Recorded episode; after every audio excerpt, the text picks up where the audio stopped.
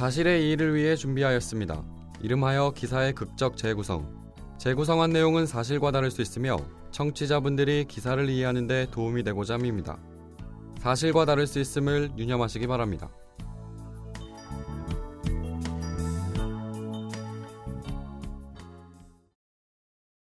어? 박경사, 차 세워봐.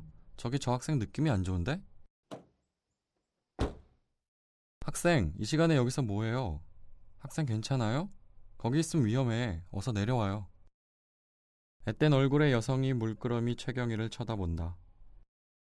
핏기 없는 얼굴에 세상을 포기한 듯한 눈길로 유유히 흐르는 한강을 내려다본다.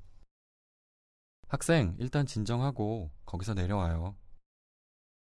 조심스럽게 다가가 그녀의 팔을 잡고 다리 난간을 내려오니 여성의 깊은 눈물이 흐르기 시작했다.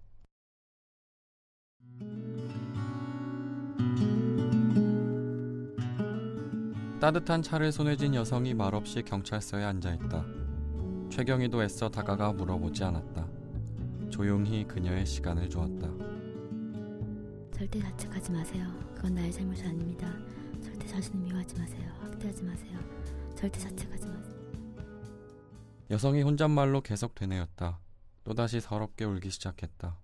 경찰서에 정적이 일었지만 아무도 그녀의 시간을 방해하지 않았다.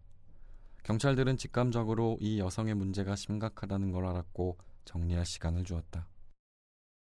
잠시 후 최경희가 조심스럽게 여성에게 다가갔다. 작년에 언니가 죽었어요. 이렇게 시작한 앳된 여성의 말은 산전수전 다 겪은 최경희를 침통함의 구렁텅이로 빠뜨렸다. 어렸을 적에 아빠가 병원 놀이를 하자고 했어요. 그게 모든 일의 시작이었어요. 엄마가 일을 나가면 아빠가 두 딸에게 다가왔다. 정확히 언제부터인지 기억나지 않지만 아빠의 그 말이 무서웠다. 우리 딸들 아빠한테 와봐. 이제 병원 놀이 해야지. 아빠는 언니의 몸을 만졌다. 의사인 척하며 이곳저곳을 더듬었다. 이내 심각한 표정을 짓고 치료를 해야 한다며 옷을 벗겼다. 아무것도 모르는 두 딸은 아빠의 짐승 같은 눈빛과 손길을 벗어날 수 없었다. 유치원에 들어가고 초등학교에 입학하면서 언니는 아빠의 행동이 나쁘다는 걸 알았다. 그리고 저항했다. 집에 홀로 남겨진 동생이 걱정돼 학교에 가지 않거나 일찍 돌아왔다. 하지만 동생은 언니가 없는 시간에 아빠와 있어야 했고 저항할 수도 도망갈 곳도 없었다. 무엇인가 하기엔 언니도 동생도 너무나 어린 나이였다. 언니가 중학교에 올라갈 무렵 할머니에게 말했다. 유일하게 자매를 구해줄 수 있는 사람으로 언니는 생각했는지도 모른다. 10년간 지속된 아빠의 병원 노래를 듣자 할머니는 어두운 표정을 지으며 생각에 잠겼다. 하지만 그걸로 끝이었다. 너 이거 다른 사람한테 이야기했어? 절대 하면 안 돼. 할미가 무슨 말인지 알지? 할미가 다 해결할 테니까 절대, 절대 다른 사람한테 이야기하면 안 돼. 알겠지? 언니는 입을 다물라는 강요 아닌 강요를 받았다. 하지만 상황은 전혀 나아지지 않았다. 아빠의 더러운 손길이 계속됐다. 언니의 극렬한 저항에 아빠는 조용히 말했다. 반항하면 네 동생 괜찮을 것 같아? 가만 있어. 2006년 자매의 부모는 이혼했다. 당연히 자매는 엄마를 선택했고 적어도 아빠의 병원 놀이에서 벗어난 줄 알았다. 하지만 아빠는 자매에게 접근해 협박했고 그 짓은 계속됐다. 2010년 할머니가 죽었다. 갓 20살을 넘긴 언니가 성폭력 상담센터에 그간의 사실을 말했다. 그리고 4년 동안 정신과와 상담센터를 오가며 치료를 받았다. 언니는 용기 내 자신과 비슷한 경험을 한 사람들을 위해 라디오 프로그램에 사연을 보냈고 방송까지 냈다. 그때 언니가 편지에 적은 말이 여성이 경찰서에서 혼자 되뇌던 말이었다. 절대 자책하지 마세요. 그건 나의 잘못이 아닙니다. 절대 자신을 미워하지 마세요.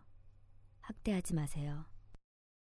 치료를 받으며 다른 사람에게 용기도 주고자 했던 언니는 결국 자신의 상처를 극복하지 못했다.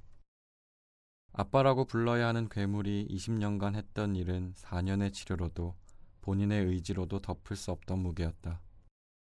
언니는 라디오에 사연을 보냈던 날로부터 1년 후 스스로 목숨을 끊었다.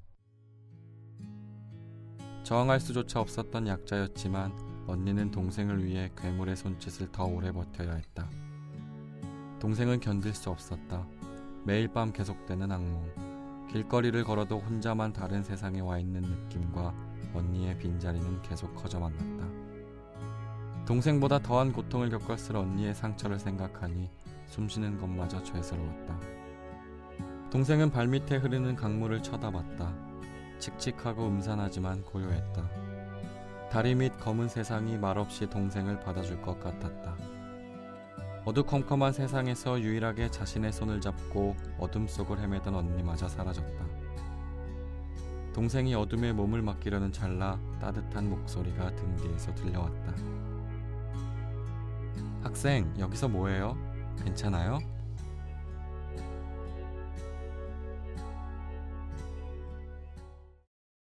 아버지의 성폭행으로 한강에 투신하려 했던 여성이 경찰에 구조됐습니다. 경찰이 자살 기도 이유를 조사하던 과정에서 이 여성이 겪은 일이 드러났습니다. 경찰에 따르면 A씨는 어렸을 적부터 친부 B씨에게 성폭행을 당했고 이로 인해 A씨의 언니는 작년 5월 스스로 목숨을 끊었습니다. B씨는 2007년까지 14년간 A씨의 언니를 아빠와 함께하는 병원놀이라는 이름으로 성폭행을 자행했습니다. 당시 A씨 언니의 나이는 4세였습니다. A씨 또한 2001년부터 2003년까지 상습적으로 성추행을 당했습니다. A씨 언니는 친할머니에게 피해 사실을 알렸지만 친할머니는 주위에 알리지 말 것을 강요했고 A씨의 언니는 도움을 요청하지 못했습니다. 2010년 친할머니가 세상을 떠난 뒤 A씨의 언니는 성폭력 상담센터에 피해 사실을 알렸고 4년간 정신병원과 상담센터를 오가며 치료를 받았지만 끝내 스스로 목숨을 끊었습니다. 경찰은 B씨를 성폭력 범죄 처벌 등에 관한 특례법 위반 혐의로 구속했습니다. B씨는 경찰 조사에서 두 딸을 성폭행한 혐의를 전면 부인한 것으로 전해졌습니다.